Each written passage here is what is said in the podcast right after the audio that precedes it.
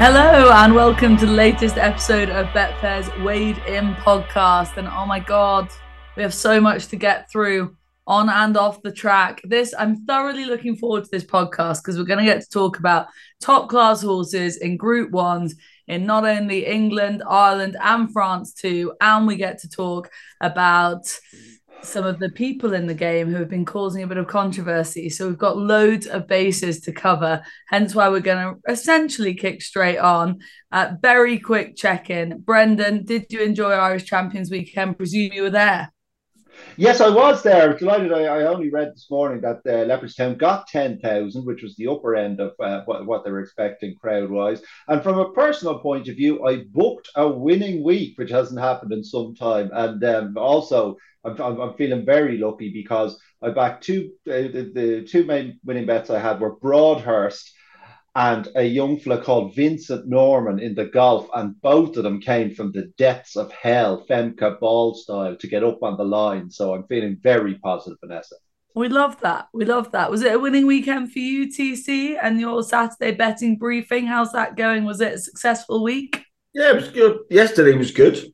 Laid good. a couple of uh, short price losers of O'Brien's. Um, Vespertilio one was one that got away. Actually, that Broadhurst um, it was a massive drifter, wasn't it? And apparently that nearly died in May. So uh, that one literally probably did come back from the dead, just about. Uh, for well, you. here's one for you, Tony. I backed him at seven point six about four minutes before the off. I looked a minute before the off, and he was out to nine point six. And then I looked again just as they were about to jump, and he was back into seven point eight. These markets, man, I'm trying to trap lightning, right? I'm telling you now, right? Just just very quickly. I backed St. Lawrence at 20s. He actually went off at 98.5. Nice. I mean, what the hell is going on with these markets? Um, Kevin, I imagine your weekend was full of highs and a few lows. Would I be right in saying? Yeah, yeah, she looks same as most people. So some very low lows, but there you go. Um, such is the great game. Um, especially when the weather gods intervene. But we get into it. Plenty of highs to deal with too.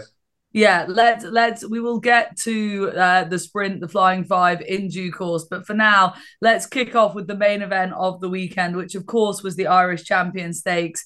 And there is so much to unpick here, not only in the race itself, but of course in the aftermath as well. Auguste Rodin wins, beating stablemate Luxembourg.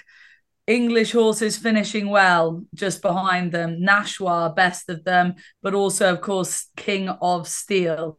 Uh, let us focus in on the performance, Brendan, of the favourite and the winner in Auguste Rodin to start with before we get into the details of those in behind. Uh, was this a career best from Auguste Rodin? Um, was it? It was in and it was in and around a career best. Yeah, I mean Luxembourg was another horse who was hammered in the betting. Um, whether the, the, tactical edge was a factor in that, I, I don't know. But he he was very heavily back, wasn't far away from going off five on the machine at the off.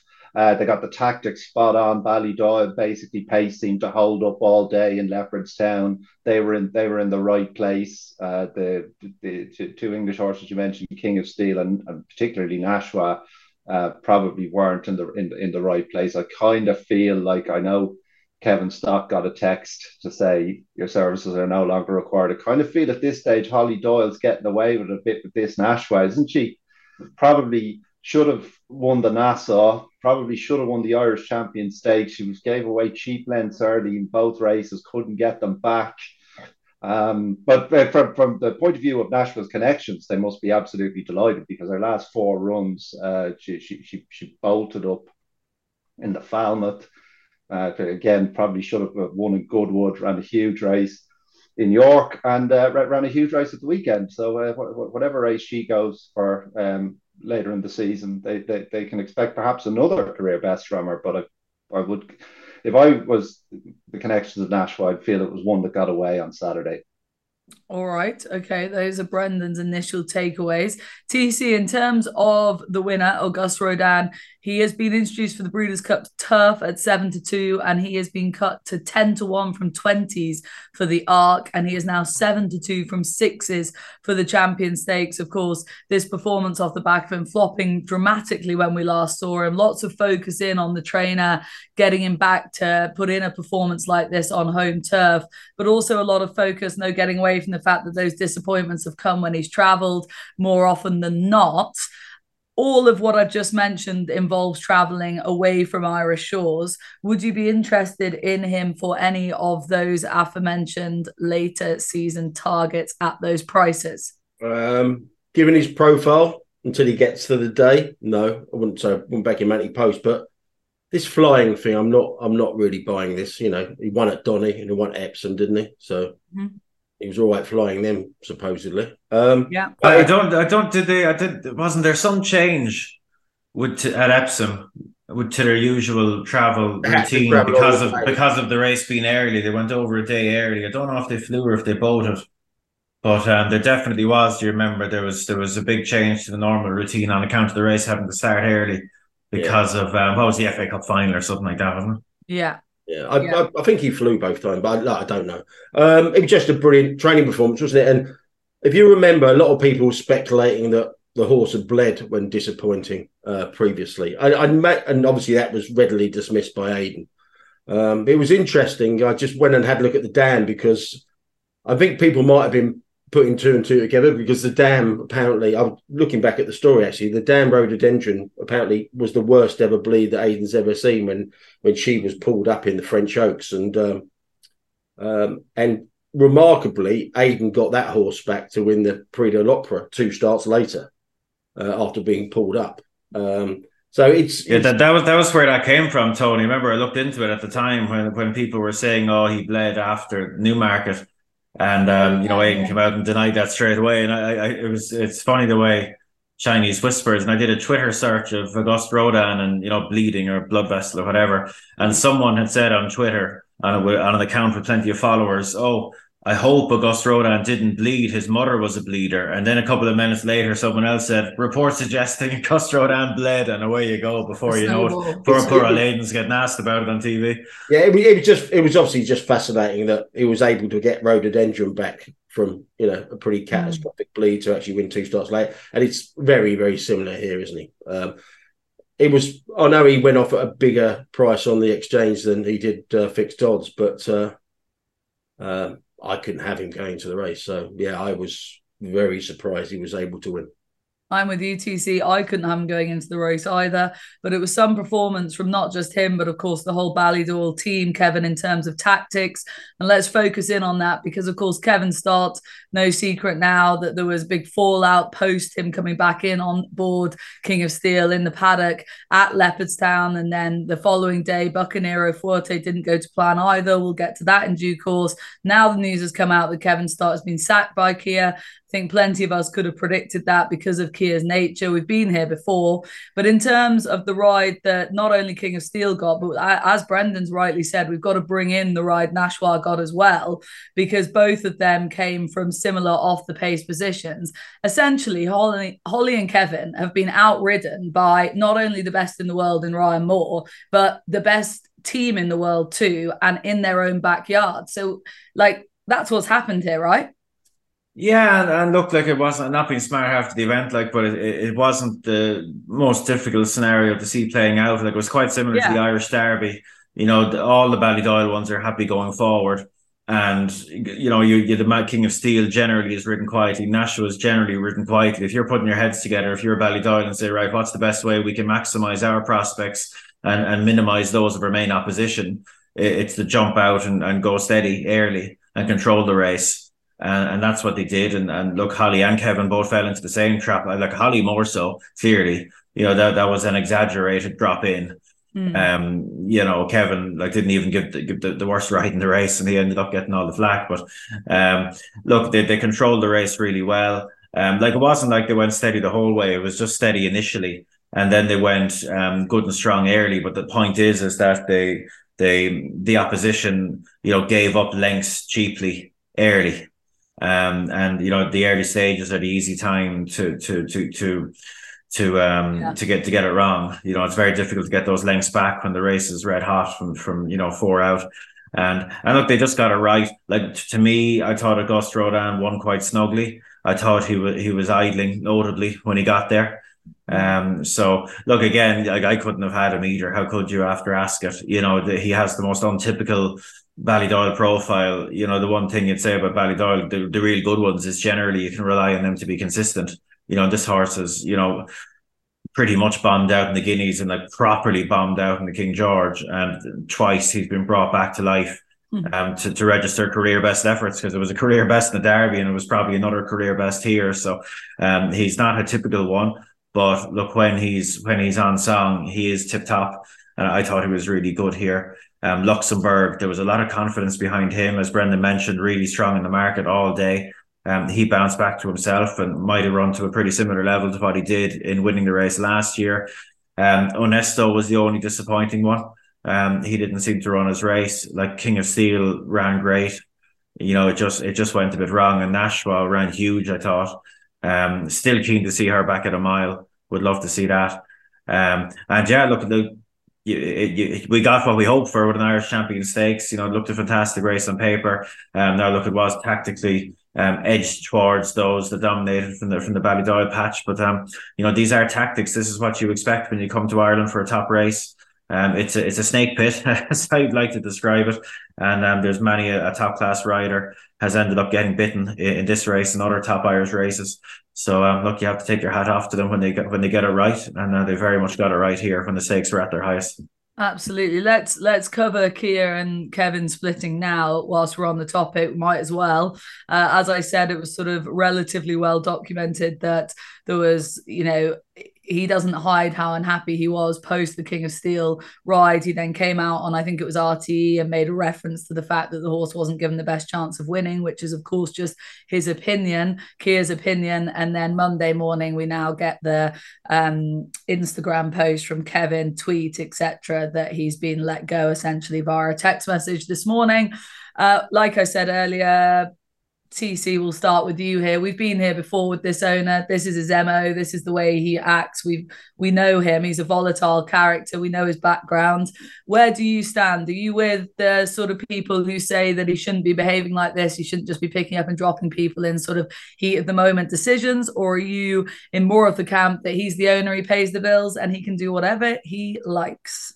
Well, both are both are true, aren't they? But I mean, the guy's got the loyalty of a, a stray cat, isn't he? He's about time. About time the people in the sports stop calling him out. I mean, he just comes across as a bit of a prick, doesn't he? Let's be careful. You know, I'm not gonna, I'm not gonna kind of like make excuses for him. I mean, he changes trainers like he changes his socks. It's kind. It's like every time you see a a, a, Amo Racing horse. Half the time they're, they're running for a new trainer for no apparent reason.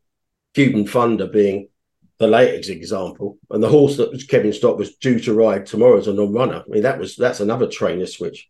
Um, no, he like you know we all know he's a volatile character, but there's other words you can use about that. I mean, he had a high publicised Twitter spat with Tattersalls early on the year after he had a winner. They said he didn't get the recognition from them he deserved. Like I said, he changes his trainers all the time does anybody really buy the fact that Dominic Dominic Ffrench Davis is really training the horses um, in his training establishment in Lambourn? Is it?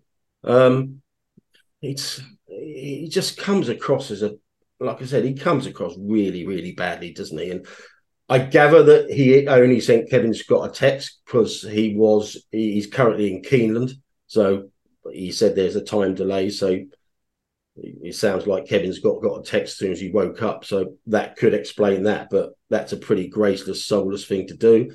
He's got previous with it when sacking Rossa Ryan last year, and then bizarrely kept on using him, didn't he? So in, in all these things, Kevin Stott's always going to come out and say thanks for the opportunity, etc., etc. Uh, and we saw with Rossa Ryan this year, you know, he's you know, he's ridden some big rides for the stable. But if you're a jockey, would you go there? If you're a trainer, I wouldn't go there. He's got really.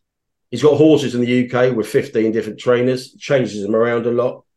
King of Steel, even. I mean, that was even Roger Varian's. He, he moved that from David Loughnane. I, he, how are you going to turn down these horses, though? It's surely the same for the jockeys. It's a merry-go-round. You know what you're getting involved. It's a bit like being DiCaprio's girlfriend, isn't it? You get invited to all the premiers. Like Kevin Stott's had a Royal Ascot winner, sec- second in a Derby. He's won a, a Phoenix Stakes. He's had a hell of a season. He probably knew he was on a limited time frame, and you just have to deal with it. The game is the game, yo. I suppose we should give a shout out to Robson Aguiar. He must have the diplomatic skills of Henry Kissinger that fella mostly, because he seems to be the one guy who Kia just totally leans on. Like he's he can't. Who's this guy?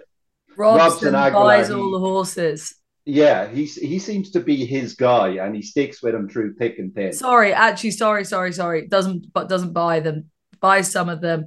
Preps, breeze up horses pre-trains pre-training operation is he the guy that is purported to train the horses in dominic ffrench davis ah, here i mean yeah he said they send them over fairly late apparently that's true Um, but the thing is here is I, I, think I, you know, Brendan, you jumped in with what TC was saying there. TC's right, you know, I, I see it like he doesn't have loyalty with his trainers or his jockeys, and he falls out of them and he tosses them out. But often he brings them back into the fold. You look at Rossa Ryan, you look at other trainers who've had horses taken away and then ended up with new stock, etc., etc. Even on the bloodstock agent side, Alex Elliott buys for him. Um, sort of wasn't buying for him for a while there. I think they used someone else and is now back buying for him. He's over in Keeneland. So he's, you know, he he picks people up and drops people very quickly, but he's seemingly not ashamed to pick them back up again. Rossa Ryan being the most high profile and obvious of those examples. My point is, is you, you don't like his behavior, TC, but I don't mind it. I, I don't mind it. Like it, we're only scorning at it because it's not what anyone else does in the game. It's just different. It's just a different way of operating. I don't know. What do you think, Brendan? Yes, well, well, I, I just think if you're if you're going to get involved with them as a trainer or a jockey, you know what you're getting. Yeah, exactly. and I just I just don't think you should turn down the work on that basis. Yeah, exactly. You know exactly what you're getting. Like Kevin Stott's not a stupid guy, and he's an opinionated person himself. You know, he's got a view and he speaks his mind. When he signed up at the start of the year, I did an interview with him up at Newcastle because he was on track with us and you know he's clearly delighted but he's he's not stupid. He knows that the guy is you know the owner's got opinions Kia and and he's happy to voice them. And I'm sure he went in with his eyes open Kev. It was all going very well. It was all very high profile as is the fallout. I, I don't mind it. Do you Kev? Um, look, like I say, everyone goes in with their eyes open. Like this isn't the first blip, you know. Obviously, Derby Ride caused a bit of um, upset as well. Um, and look, at I think, like you say, everyone goes in with their eyes open. Kevin Stott would have known that that the form was in the book. Um, you know, you put together a contract that that's agreeable to both parties, and you and you drive on and see where you end up. Um, look, you clearly to be involved, you need um, serious diplomatic skills and some are better armed for that than others. But look, at on you go. There'll be someone else, uh, like Brendan says, someone somebody will take that job if if indeed they do choose to retain a jockey. I think the initial reaction this morning was they might just let the um, let the trainers pick best available. Um, and drive, and maybe that'll maybe that'll suit them a bit better to be to be brutally honest. But um, time will tell. They've got they've got great horses, um, not big numbers, big numbers there. So um, look, on they go. Never a dull day. What, Never. Just one last question before we move on. Why do you think he moves uh, his horses around his trainers all the time? Um, he said it himself. Like I remember, there was an interview. There was an interview. Um, was it with him or with Ralph Beckett? Maybe a few years ago, um, when there was a high profile changing. Did he fall out with Ralph? Yeah, I'm pretty certain he did, and he moved a good bunch away. And there, there was talk on that on that subject at that time. And I think he basically said, "Look, I'm from the football world. You know, it's not. I don't see any issue with moving trainers. You know, it can be good for the horses, can be good for the trainers. Um, I just, you know, you, it may not be the typical way it's done in this game, but I see no issue with it, so I'm happy to do it, and that was kind of the gist of it, really. Yeah. Um, let's move on, as I'm sure Kia has already done, and Kevin Stott will do in nice. time. Uh, as for Kevin, I don't think any of us would have any qualms in saying that he'll be absolutely fine. He's a good, good jockey. Yeah, sure. Ross, Rossa Ryan, look, at look at Cheat. My God, yeah. he's thrived this year yeah, I don't think it'll have stood him in any bad stead at all. I think he'll just kick on from here, and rightly so. Let's move on, guys, to the matron stakes. Tahiyra, um, what a performance from her, Brendan. loads to pick out in in behind. Specifically for me, Rogue Millennium was the sort of standout horse in behind. But in terms of Tahiyra's performance, she's just a class act, especially mm. in this sort of race in against her own sex. The way she travelled into it, asked to go about her business off this planned break, it all went pretty perfectly for her, didn't it? Yeah, uh, the, the, the race couldn't have gone better, I suppose, from a jockey's point of view. A filly who travels as well as her um, is is a big help in, in, in terms of you're gonna you're likely to get the gaps. Uh, got a decent pace to aim at, quickened up, won well, to- total professional. Um, she's she's a proper filly. I, I, I, don't think it's a vintage crop of, of three year old fillies at, at, at around that trip, but I'm fairly confident she is much the best of them. I mean, you'd like to see her in something like a QE2, which you could do. And I mean, I mean, she's also ground versatile. In, in fairness to her, she won she won a Moyglare on soft ground, so they, they probably wouldn't have any fears uh, about the ground if they if they went to Ascot, but they might have won eye in the Breeders' Cup. So maybe something like a Sun Chariot, as you say, in against her own sex might suit better in terms of the timing. Um, I, am not, but wherever she goes, she's she's arguably unlucky to be un, un, not to be unbeaten, should I say, in, in her career, and she's now a four-time Group One winner. Yeah, smashing filly. I was on track. I was on track. Was there any chat about her um, coming back next year? Um, yes. You, well, d- didn't didn't rule it out. He didn't rule out going up to ten furlongs, or indeed mm. uh, coming back next year.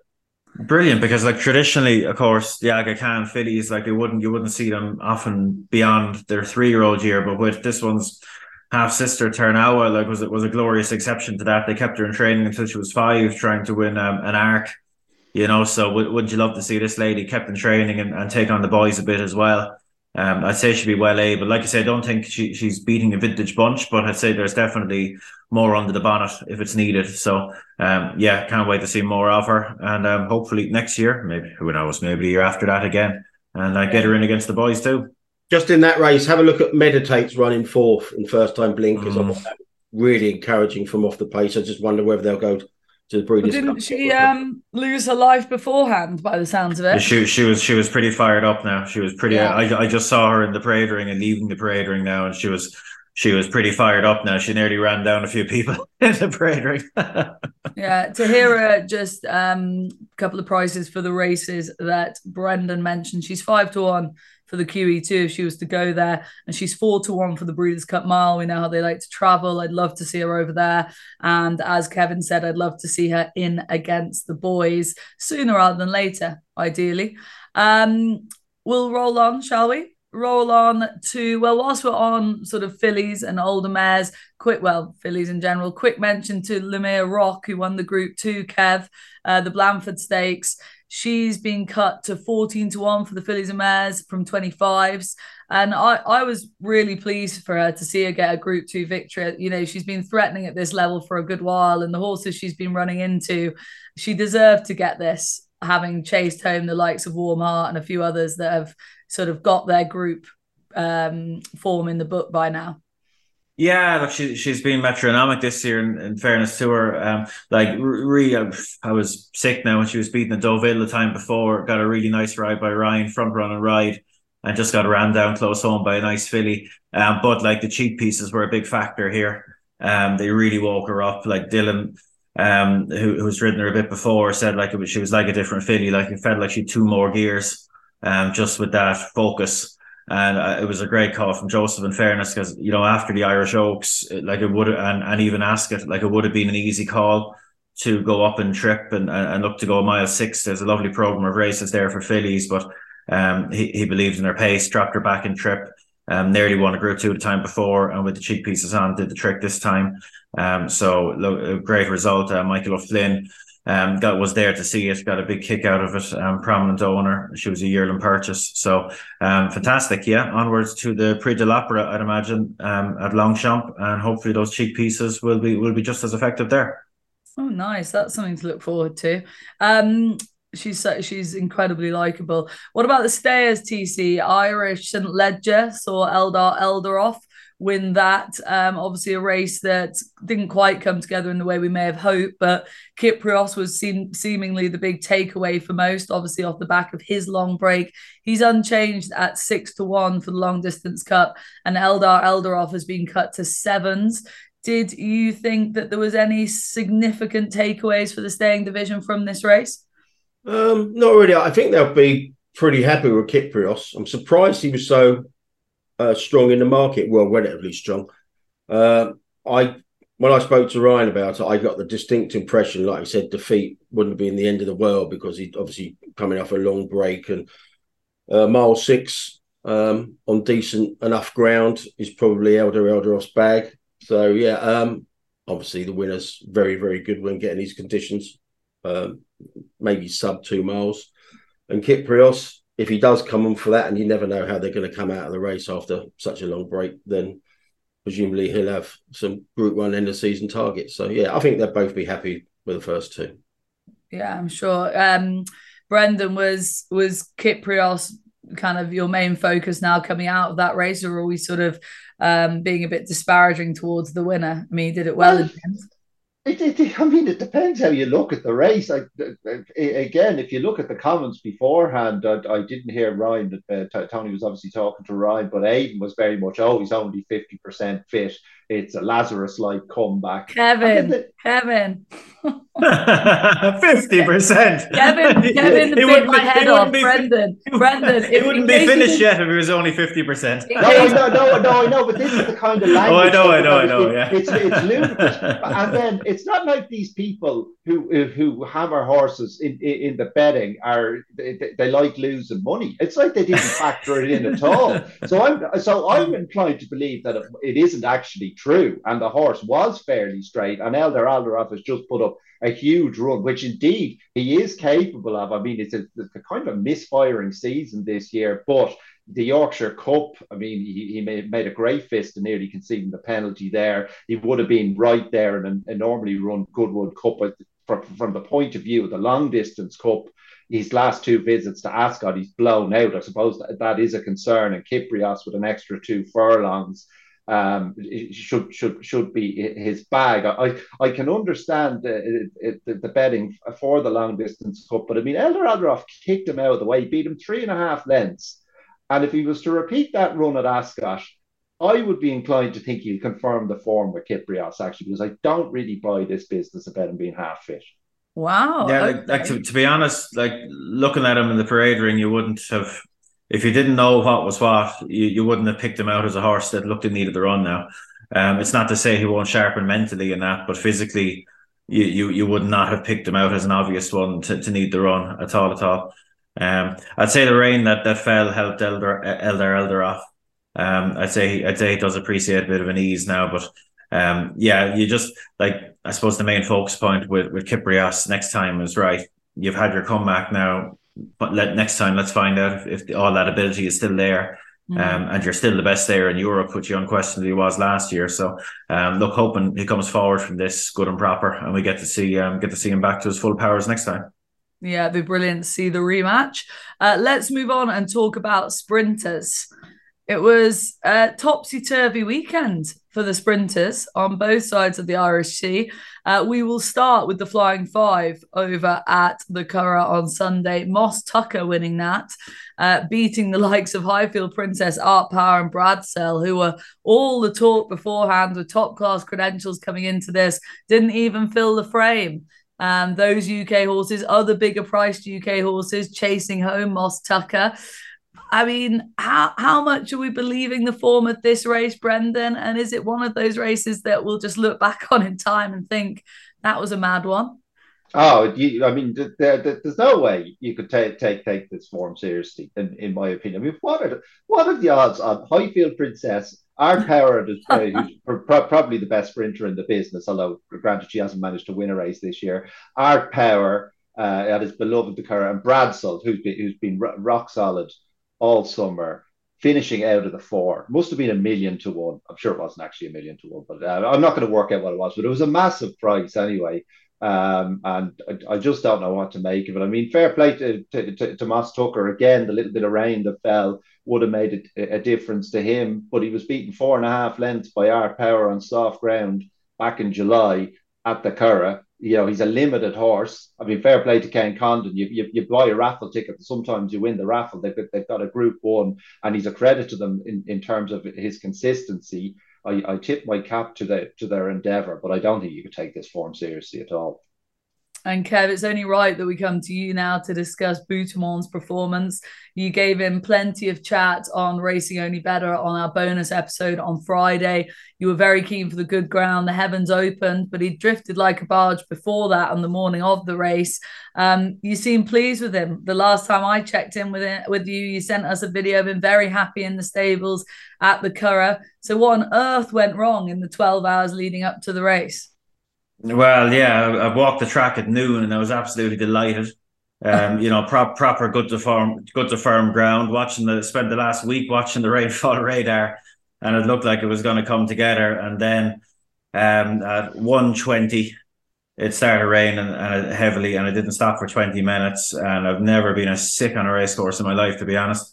Um, and look, that that was it really. The writing was on the wall. You know, time of the first race on the sprint track, four and a half seconds slower than standard. You kind of know what you're facing, but um, on you go. If you it's if you said to me before the race that he'd finished within a length of Highfield Princess, Brad Selinare Power probably would have been quite happy. But as it uh, as, it, as as it turned out, we all went home disappointed.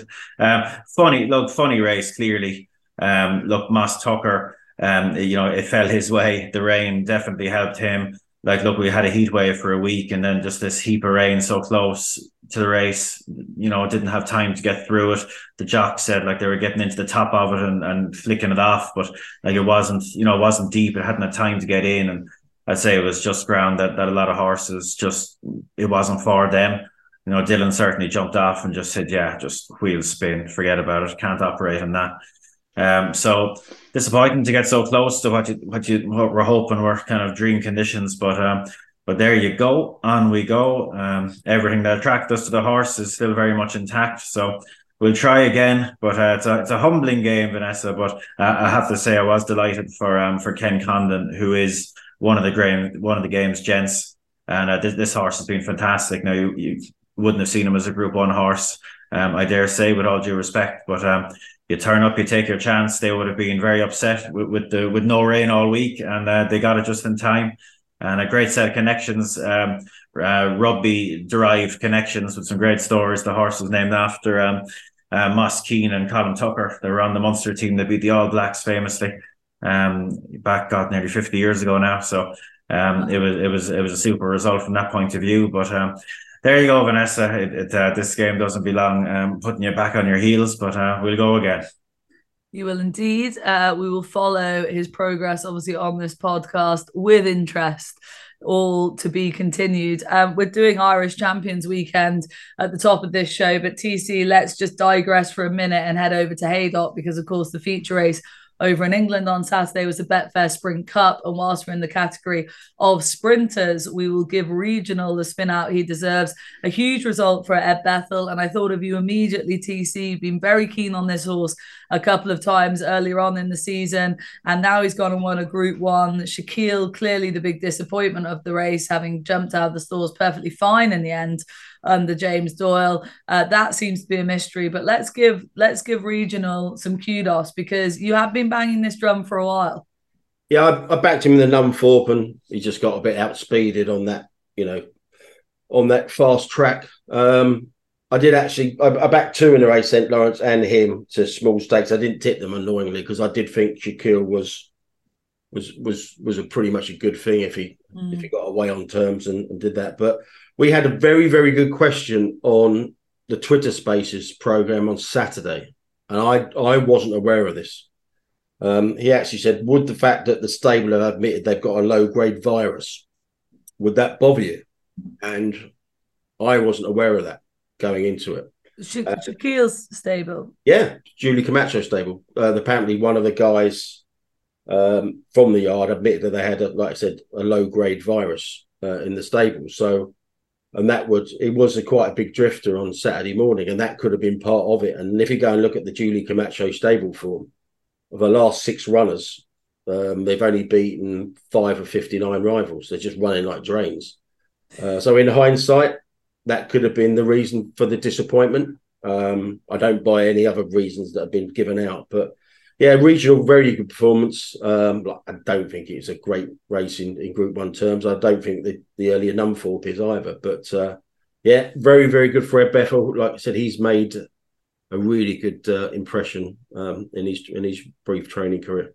Yeah, three indeed. and a half thousand guineas. Yeah, incredible. Two two years ago. Yeah. Um, like now, you, look, if you're not familiar with with you know the sales circuit and that like the horse was rated 95 at the time and hadn't run for nine months.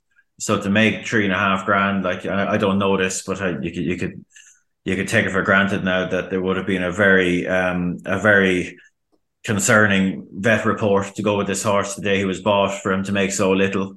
Um, which makes it, I suppose, all the more admirable that he that he must have had serious problems when he joined the, the Bethell team, and they, they've managed to iron them out and then come to win a Group One is pretty phenomenal stuff now, and a, and a massive feather in the cap for uh, for trainer, for for buyer, for everyone involved. Because it's a, um, I'd love to hear more about it actually, what what he was like when he came from the sales, because.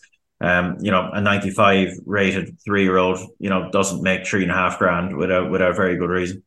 No, absolutely. And having the sprint, the sprinters in general, living the dream now, this, and then uh, even over in Ireland with Moss Tucker, they've provided some serious stories and nice tales for smaller owners and trainers as I know can happen in this division, but it's been a nice narrative this season.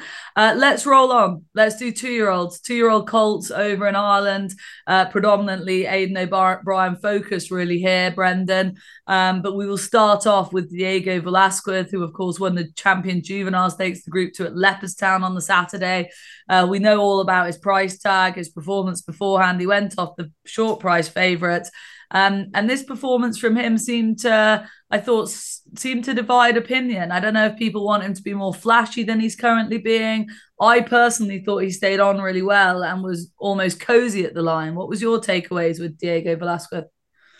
Yes, I wouldn't disagree with the, with, with that did. Like um, Point Lonsdale and Broome, he finds plenty for pressure, seems to have a very likable attitude. I was a little bit worried about him on the quick ground now, uh, but he seemed to he seemed to handle that perfectly well. Capulet looked to have him in a spot of bother turning for home, but Ryan, I mean, there was a bit made, I suppose, Seamie sort of when he was headed uh, for about a half a furlong out, he never picked up the stick to his horse, but he given him he given Capulet four backhanders at that stage. Ryan mm. gave the winner five backhanders. I do think the best horse won and probably a bit snug. But going forward, the Capulet, very, very good performance. This and he's a big, strong. And these justifies. There's some specimens in fairness. Uh, big, big, big, strong horse. The dam ran in the Ribblesdale. He was coming back at the line, not under. Uh, well, he Seamie rode him out. In fairness, I'm not saying that there's anything untoward about the ride, but he did beat him up for the for the re rally. Second start of his life,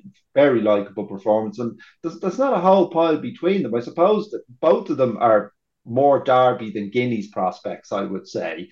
But it wouldn't shock you if Capulet ended up. A lot can happen over the winter, as we know. It wouldn't shock you if Capulet ended up being the number one Derby horse. Yeah, I mean, it it yeah, I can see that. I, you couldn't help but be impressed with the second, and as I said, the winner too. Um, price wise, two thousand guineas, ten to one now, Diego Velazquez. But as per what Brendan's just said, shorter price for the Derby now seven to one from nines for Diego Velazquez, and Capulet is in at twenty fives for the two thousand guineas. But you just get the impression with both those horses further in time is what we need. Let's move on. To uh, talk uh, just about- before we do move on, we yeah we, we, should make we should make more of this. I mean, they are sailing a bit close to wind with these rides on the second. I mean, obviously we know the Auguste Rodin and Adelaide River. If I'd have backed that, if I'd have backed the second, I wouldn't have been happy. Um, I thought, he, like Brendan said, I thought when he watched the full replay, I saw the reaction on Twitter. Then I watched the race itself, and I, I personally didn't think it was well, someone mentioned it to me at Haydock, and I only I only looked it back when I got home on on uh, Saturday evening, and but you know what you're going to get. You know they, and we'll come on to City of Troy moment when it comes to sailing close to the wind. Um, no, I, I, I, I would have. If I'm a punter, I want to see more effort from the second. And I take, as with the Irish Derby, I'm fully fully aware the situation, and I'm fully aware that the winner probably did win a little bit snugly, like Auguste Rodin did. But it's it's a punting game. It's it's it's basically the sport is funded by punters, and you want to see more effort from the second there. I'm I'm afraid I disagree. Kev, where do you sit? Uh, yeah, could he could he have given the horse another one or two? Could have. Would it have made the difference? I didn't think so personally, but um, like Tony says, it was much the same after the Irish Derby. You know, it, from a perception point of view, just, just giving the extra one, you know, um, is is probably what what needs to happen here. Um, it, you know, that's that's right. Stand on it. You know, did the best horse win? Yeah. Could shame have done more? Yeah. You know. All right. Uh, let's move on and talk about national stakes. TC, um, you've already mentioned the fact that City of Troy was a late non-runner. That was due to the ground, the aforementioned rain that Kevin's already touched upon at the track on Saturday, on Sunday at the Curragh. But it was really disappointing that he was pulled out. Uh, were you somewhat surprised by that? Of course, leaving Henry Longfellow as the favourite and only horse from the O'Brien Yard and eventual winner, which we'll get to his performance in due course. But the deflection of City of Troy was that sort of relatively surprising news to you in the moment? Well, everyone knew one of the horses was going to come out because he's never going to run two unbeaten colts against each other. And I think, like I said on Twitter Spaces on Sunday morning, um, you know, one scurrilous bookmaker priced up early in the week, and they were one to seven. You know, both to run, uh, both not to run. So everyone knew it was coming, but they didn't know it was coming so late. And I mean, they gave it as the uh, changing ground, which is fair enough. They're in the rights to do that. But City of Troy won on good to soft um, at Newmarket. And how much rain did they actually get in that 20 minute spell? Uh, no, I didn't. I didn't see a measure now, but it, it was it was properly heavy for twenty minutes. It's, it's like it, it, it was it was it was such a bizarre day in that at around 11 o'clock, there was a number of non-runners across the card on account of the ground being too quick. And by the end of the day, there was a number of non-runners on account of the ground being too soft. Like that, that would that would very very rarely happen. It was it was bizarre, and it, like because no one thought the rain would hit. Like I was watching it as close as anyone, and the, the rain was moving up the country, and it looked like it was going to skate by, and it just caught the edge of it, and it would like in Kildare town, it was dry as a bone. You know, it was one of those weird one it's interesting when we did the Twitter Spaces at ten thirty. I did the going update, and then the forecast I used predicted twelve mil coming in from two o'clock onwards. So, I uh, obviously forecasts vary from from. Well, and they would and they would have got more than that. I'd say, like in Naas. like the Curragh didn't even get the very worst of it. The very worst of it was a little bit further east, but it was just pat. It was just pat luck as to whether it hit or not. It's it, look, it's just disappointing that one of them come out. It's it's doubly disappointing from the fact is they'd already had a non-runner, so it took the runners down to six to four. So it took out all the each way betting as well. Um, so yeah, that was and, the, and, the, and the other one was out on account of the softening ground as well. Give me the beat boys. They yeah. they decided to come out on account of it going a bit softer. Yeah, but like I said, the City of Troy shouldn't have come out on that ground. Like it was good to soft at, at Newmarket and time Timeform back that up as well. But we are we shouldn't lose sight of the fact that Henry Longfellow was pretty devastating. Henry uh, Longfellow was pretty devastating, and as a result, has been cut from uh, five to one to seven to two, and six. And now currently six to one for the Derby, seven to two. Um, but Brendan, I'm going to come to you first here in terms of his mm. performance. Obviously, mm. Paul Kevin Stott, Bucanero Fuerte, lots of there was lots of expectation about him. He has a pacemaker in there who seemed to sort of mess things up. Kevin Stott tried to chase the pacemaker. Uh, did they go too hard early? It all seemed to go wrong from quite an early stage for Team Amo Racing. And meanwhile, uh, Henry Longfellow can just sit and wait and do what he does best. But into because of the blowout of Bucanero Fuerte, it's it's ended up being Henry Longfellow winning decisively from a horse that he's already beat before. So I'm kind of left wondering. Yes, it was visually impressive, but is it was there much substance there in behind? Well, I rate that Islands in the Stream, I have to say, and he didn't hang the way he he, he hung in the uh, Futurity. So did, not, not that the horse, I, I, think, is ungenuine or anything. I think he was just a bit green, but he, he he looked more straightforward. But Henry Lonsdale put an extra three lengths into him here. It was a very impressive right. performance.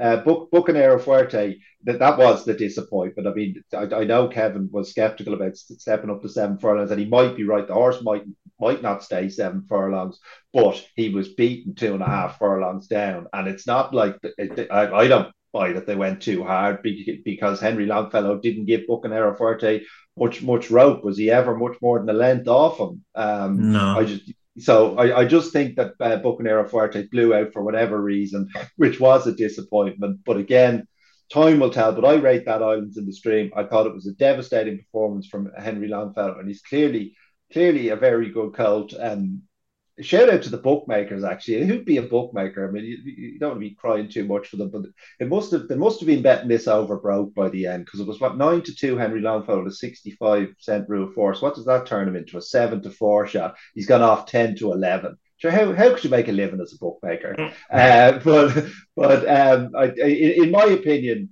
uh, the, the, slight disappointment, while it was a very impressive performance, was that we didn't get to see City of Troy. I, I think Aidan they they bought this insurance policy where they declared both the horses, paid whatever the fee is. I, I don't know what do they care, and then the ground went. There was a little bit of ease in the ground, but it would have been grand for him. But he said, "Oh well, we bought this insurance ticket. We'll cash it in." And run Henry Longfellow. But I wanted to see the super freak because for all that I rate Henry Longfellow, I think City of Troy would kick him out of the way. Have you got a Henry Longfellow quote for us, Brendan? No, you you you did a couple of quotes. I I, I sort of I, fa- redeemed, I redeemed myself. He did uh, write that song of Hiawatha. That, so that's a little bit of trivia I have on him. I have a new one for us, which I think oh, is re- relevant to his oh, trainer okay. and, and the team. Are you ready? In yes. character, in manner, in style, in all things, the supreme excellence is simplicity. That's not about Kia Joorabchian, that's for sure. No, oh, I tell you, shall I read you out TC one that is about the Kia oh, situation? Oh, Here's my next quote. Are you ready? Yeah, the, be- the, the, best thing one can do when it's raining is to let it rain. And maybe Kevin Stott should have just listened to that Henry Longfellow quote because when it's raining, just let it rain. Um, this is great stuff. I hope this horse wins it all, so we can just get a quote every every so often. This is marvelous. I, I had, I had a good one on, on a slightly related note. I did hear a good one on Saturday about Diego Velazquez and why they named that horse why they gave him that name. Like they obviously would name horses after painters before, but seemingly one of his most famous works is this um, portrait of some royalty on horseback, and the horse in the painting has like very similar markings to oh. uh, to Diego Velazquez, like very you know four white legs and a white face. So Very, um, yeah, like kudos for for depth and touches there. yeah, I like that. Um, one last question, Juice. We've got to keep the show rolling, Kev, but just just so we can add some meat to the bones of the national stakes. Um, in in the camp, how good is the second? Brief answer, please. Oh, he's very nice. Yeah, yeah, yeah. And he's coming forward all the time. Brendan's right to point out that um, he was quite green, um, edging it behind on a second start. Um, more tuned in here. And look, there'll be a big one in him, hopefully. Um, thought the winner was very good. Like, as we've said a couple of times on the pod, like he, he is a real Dubawi. Um, you can see he has that rounded action, like the rain that came. He, he would have been loving that. And um, yeah, looking forward to seeing where he ends up and what they do with him. Um, doesn't look doesn't look shy of pace now, but I'm sure a mile will, should come to him no issues. Before I forget, I should should mention the Curragh attendance figures. Uh, Leopardstown was actually down on last year, but uh, the Curragh was six thousand seven hundred and forty-two in twenty twenty-two. This year, massive rise up to eight thousand six hundred and forty-six. So the Curragh were the winners of the weekend. Yes, but it's, it's positive. I, I thought both days. I was there both days, and I thought they were both um, nice, buzzy crowds, and anyone that was there would have had a good race score experience. You know, not queuing out the gate for a drink or food or toilets or anything like that. Not pushing and shoving. Um, and look, we can sometimes get a bit fixated on the numbers, but you know, I think that the people that turn up have a good experience is probably uh, the most important thing. And the Curragh finally, um, belatedly, after all the money and drama and everything else, it seems to be moving in the right direction. But um, it will be a slow old process, I'm afraid.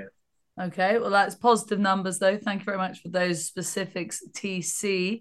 TC, do you want to? We'll move on to the two year old fillies now, please. And we might as well kick off with Fallen Angel, who put up a seriously tough performance. I love this from her in the Moyglare. Uh, seeing off in the end, Vespertilio, obviously, Ylang Ylang disappointing in behind but focus in on the Karl Burke train Clipper Logistics own Fallen Angel because just so tough in everything she does. She's so likable. She's going to have so many options now. I don't think she's likable at all. Oh, I thought, okay. I thought it was a despicable performance. Having back Vespertilio and was ah. counting my money a furlong out. Last thing that came into my head was likable, where about Fallen Angel. But no, okay. it was a very gutsy performance. I thought Vespertilio was going to swamp her, traded at 1.12 and just really dug it out from the front. So, yeah, I think he's got a good one on his hands. If I was the trainer or owner of Vespertilio, I would drop down to six and win the Cheveley Park.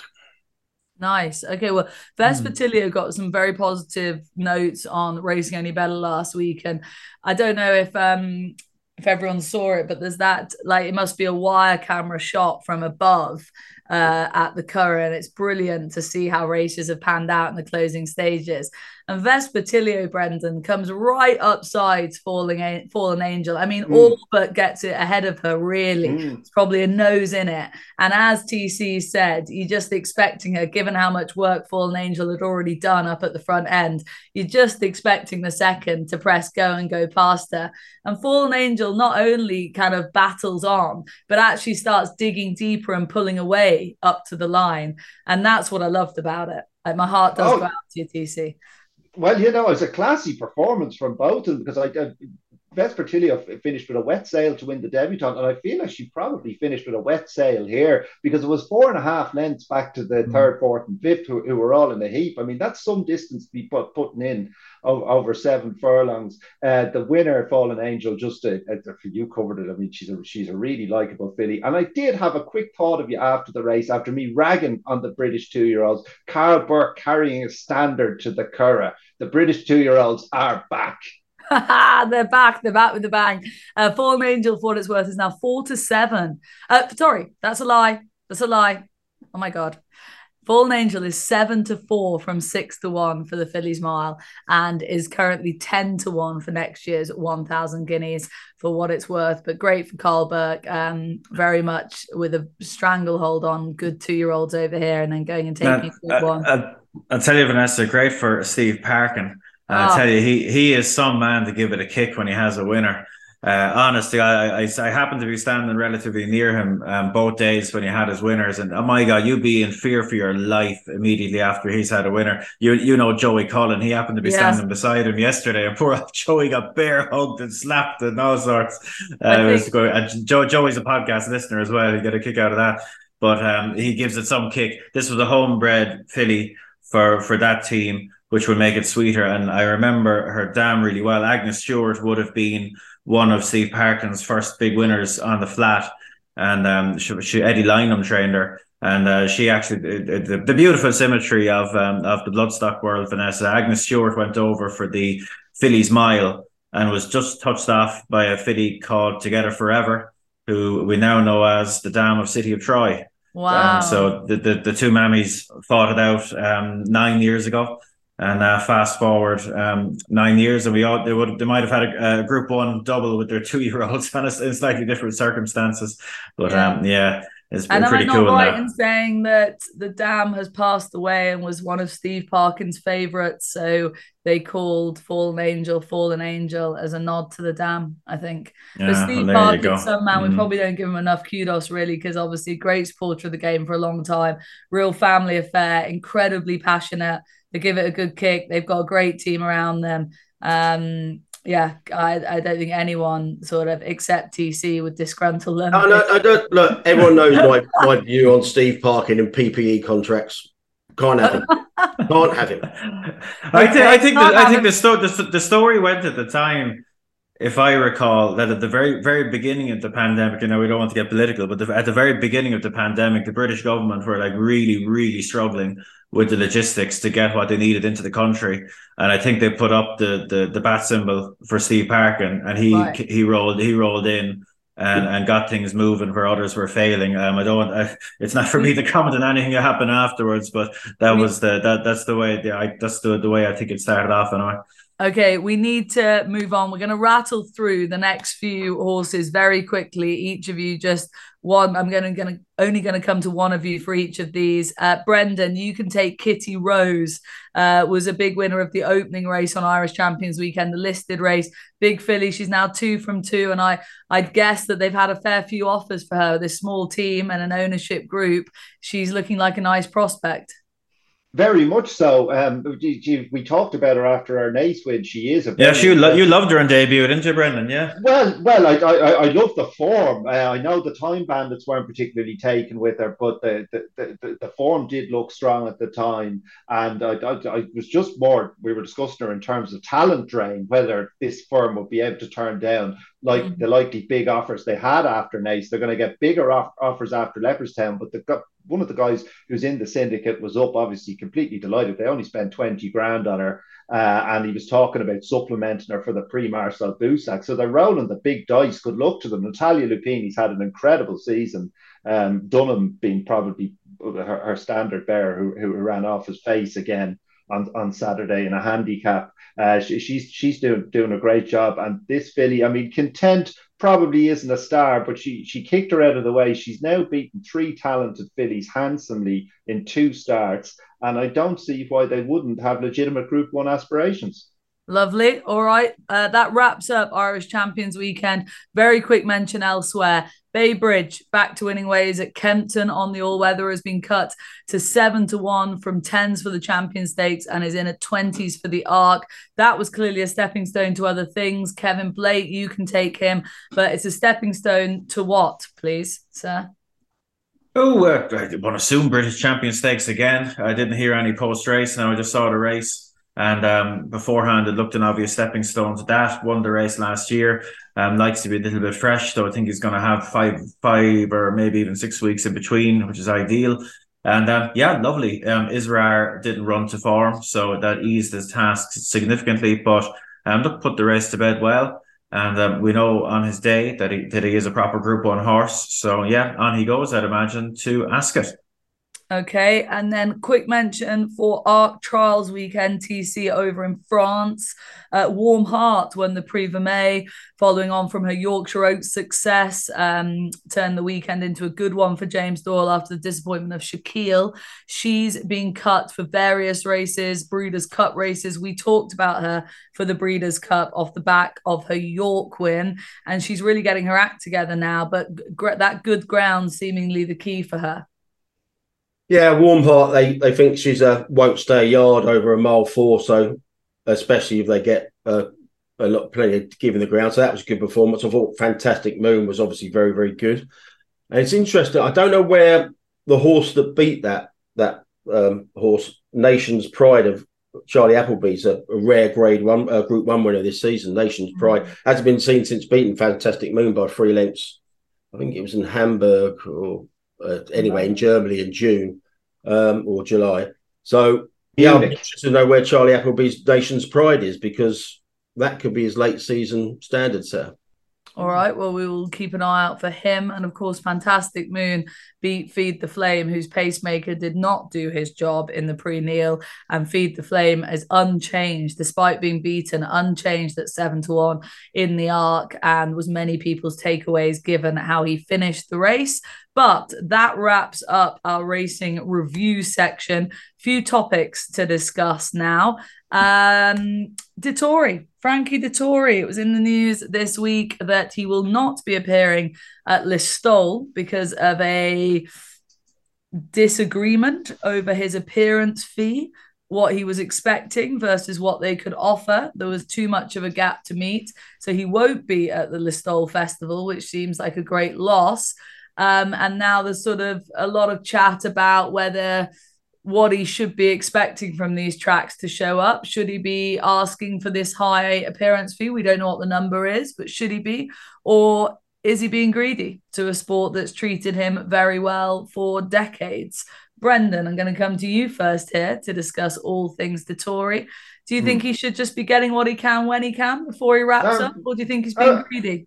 Absolutely, business is business. I mean, despite people on Twitter were on there, you're oh, always greedy. The sport's been very good to him. Racing can never repay the debt it owes Frankie Dettori. I mean, how long has he been the the the, the most high profile per person in British racing? As the stock of British racing, certainly in terms of the general media, has been going down and down and down. He's been a complete godsend. I mean, it, there's a lot of layers. I mean, he did shake hands on a deal apparently for four grand, and then he jacked it up to fifteen grand. I I kind of half read it as that he, he'd rather be golfing that day. He couldn't be arsed down to Listowel. So he just quoted a number that they knew that, that he knew they wouldn't swallow. And they said, uh, no thanks, that he can go and play golf. But I, I, was just very surprised by the reaction. I mean, he likes, he says, so what if he likes money? Lester Piggott likes money. And it's the story of lore about, oh, what a great man Lester was. It's not the worst character trait. It's not the worst character trait in the world. You get, you get whatever you can. He came up with a figure. It wasn't acceptable to Listowel. That's that, that's that's a deal, uh, a, a, deal that uh, fell down. I suppose a little unfortunate that, that he shook hands on it, but that was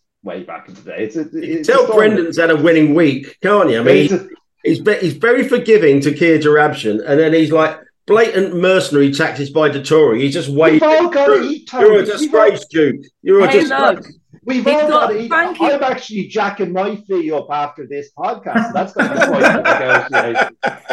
So am I. So I'm with you, Brendan. I'm with Team Brendan. And, you know, Dettori got a new agent looking after him now, someone else pushing for higher figures, probably.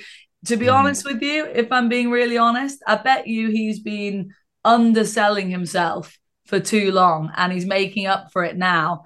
And part of me is, yeah, no, not part of me, all of me is with Brendan and just that he's getting what he can while he can. And if anything, we owe Dettori, not the other way around. Kev, um, my question to you, Kev, though, is in Ireland, I mean, I know there was a big fuss when he tipped up to Listowel that time, but does he really add that many people to a gate? You've already got Ryan Moore and other top class riders riding there day in, day out. Does the appearance of Frankie Dettori and the threat of a flying dismount really add that many people through a gate? No, I'm, look, I'm sure it adds, and it's, I'm sure it adds something, and it's it's great to get a bit of press attention and everything else. And um, you know, is he wrong to to look for an appearance fee? Of course he isn't. Of course he isn't. You know, no, no, no one's forced to pay it if you want them. If if you want something like that to happen, it, it's probably going to cost you. Um, look, unfortunate that it's kind of played out publicly like this. You can see both sides of it. Um, you know, a, a, man's word is usually his bond. Um, but if you wanted to play devil's advocate, the fee that would have been agreed for last year was agreed on its day. Um, but a year later, circumstances are different. He's on a he's on a farewell tour, and um, and, prices will understandably go up. And if that's not to everyone's satisfaction, it doesn't get done, and it hasn't got done. And uh, we all move on after a bit of after, after a bit of heat and thunder um, in the aftermath. But um, yeah, you know, like the, the notion that Frankie should be doing things like this out of the good of his heart is a bit naive. Like like Brad Pitt's made some great films there, and the film industry has been very good to him. But you don't expect him to rock up to events for out of the good of his heart and and, and gratitude for the for the the the, the living the game has afforded them. Yeah. Um, so look, th- there you go, there you go. And like it's a fair point you make as well, Vanessa. New agent, um, trying to will be very much endeavoring to show how much better they are than the previous agent and to, to, to you know to do a good job. So they'll be squeezing every number um, as best they can to uh, make the number at the end of the year as big as possible. Such is life. It's business is business, as Brendan says. Uh, last word to you, TC, on all things affordability checks. Uh, new developments in this department this week, and it's been discussed on ITV Racing and much written about it in the Racing Post as well. What is the update from the government in terms of our affordability checks that are coming our way or that some of us have already had to endure? Um, breaking news: only nine is in the St Leger. Right, didn't expect that response. Excellent. Yeah, Thank you for that. Many of them have you backed. What? Sorry. Many of them have you backed. I hey, tell you what, hey. I, have been writing my St Leger article. I was like decrying my position, but I've got I've had three bets in the race, and they're all in the final nine. Come on, then. I was literally not liking any of my positions, so I might have to back double Earth to make it uh, middle Earth to make it four. Uh, no, um, Gambling Commission CEO Andrew Rhodes was um, interviewed by the uh, what are they? The uh, Culture, Media, and Sports Select Kit, uh, Committee last week, Tuesday. Uh, I didn't watch any of it because I had my grandson for the day. Um, but I gather a lot of people weren't very happy with the performance from Rhodes and Racing Poster carrying on their their kind of like bandwagon. The Gambling Commission know nothing, and I mean, I'm sure the Racing Post campaign is well intentioned, but it's one born of self interest. It's got nothing to do with punters. It's all to do with their business model and stuff like that. And but we nothing has really changed really. Um, affordability checks are getting a little bit silly. I had my run in uh, with a bookmaker last year, but I provided my details like kick on. But I'm in a minority there. But it has got a lot sillier since then about when the when the affordability um, angle was going to be kind of like presented and asked of punters. So I don't think there is an update of, of sorts anyway. But the, the Racing Post are getting very very critical of the Gambling Commission.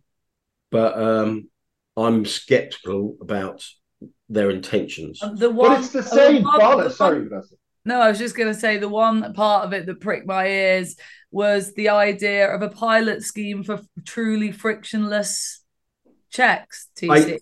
I, because I missed it, I spoke to Neil Channing about it, and he said it was mildly encouraging for punters, okay. but he said other parts were not very encouraging. So, like all these things, we don't know at the moment. It's okay.